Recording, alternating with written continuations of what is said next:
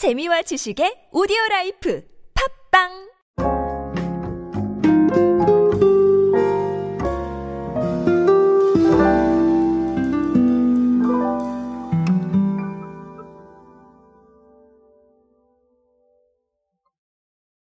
겨울하면 생각나는 간식들이 여러 가지가 있죠. 어, 어떤 거 가장 많이 드셨습니까? 사실 저는 붕어빵 파였던 것 같은데요. 어묵파도 있으실 거고요. 자, 여러 가지 간식을 즐기고 있으실 거라고 생각을 합니다. 자, 그 중에서도 겨울만 되면 돌아오는 이 호빵 이야기를 안 드릴 수가 없죠. 호빵 이야기를 한번 드렸었는데, 아, 최근에 조금 통계가 업데이트 되어서 한 번 더 업그레이드 버전을 준비했습니다. 오늘은 호빵 이야기로 함께 하겠습니다.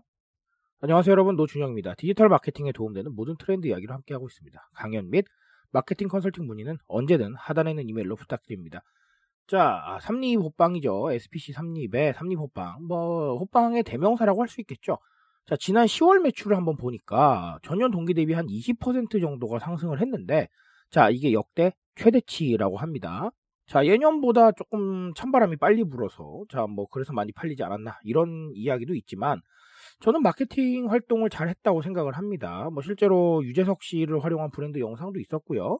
자, 근데 이거는 뭐, 네, 당연히 브랜드 영상 필요하니까, 네, 너무나 당연하게 제작을 했다라고 한다면, 자, 이거 말고 뭐 예를 들어서 로제 호빵, 민트 초코 호빵, 이런 좀 흥미로운 호빵들이 있었는데, 자, 요거 출시 10일 만에 40만 개가 넘게 팔렸었다고 합니다. 즉, 이 상당히 흥미로운 포인트에 사람들이 반응을 했다는 거죠.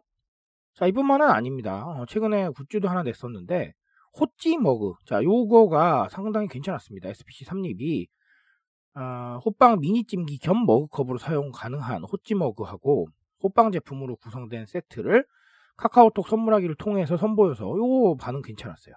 자, 이런 부분입니다. 그래서 최근에 이제 행보는 이런 것들도 벗어나서 이제 ESG까지 좀 가는 이런 상황을 보이고 있는데, 자, ESG는 사실 가치 소비로 많이 말씀을 드렸으니까 오늘은 조금 네, 제외를 하고 가도록 하겠습니다. 자, 그러면 여러 가지 의미를 또 발굴할 수가 있겠죠. 사실 그렇게 생각하실 수도 있습니다. 아, 이 호빵은 팥이지. 아니면 야채 아니면 피자지. 갑자기 왜 로제 호빵, 민트초코 호빵이 나와? 이렇게 생각하실 수도 있어요. 아, 뭐, 그거는 취향의 문제이기 때문에 제가, 어, 그렇게 생각하실 수도 있다고 생각을 합니다. 자, 그렇지만 이런 제품들이 사실, 네, 출시 10일 만에 40만 개가 넘다. 이런 얘기들이 나쁘지 않은 선택이라는 거예요. 무슨 얘기냐면 굉장히 흥미롭거든요.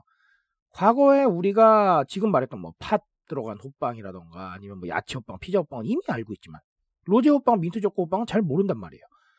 즉 경험해보지 못한 상품에 대해서 상당히 흥미를 느끼고 자 여기에 접근할 가능성이 상당히 높다라는 것이죠.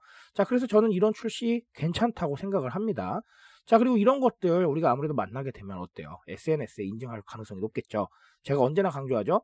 그냥 호빵을 인증하시겠습니까? 민트 초코 호빵을 인증하시겠습니까? 당연히 저는 민트 초코 호빵이라고 생각을 해요. 자 이런 식으로 나의 소통 구조의 하나의 재료가 되기 때문에 네, 나쁘지 않은 선택이다. 자 이런 부분들 우리가 신경을 써야겠다라는 겁니다.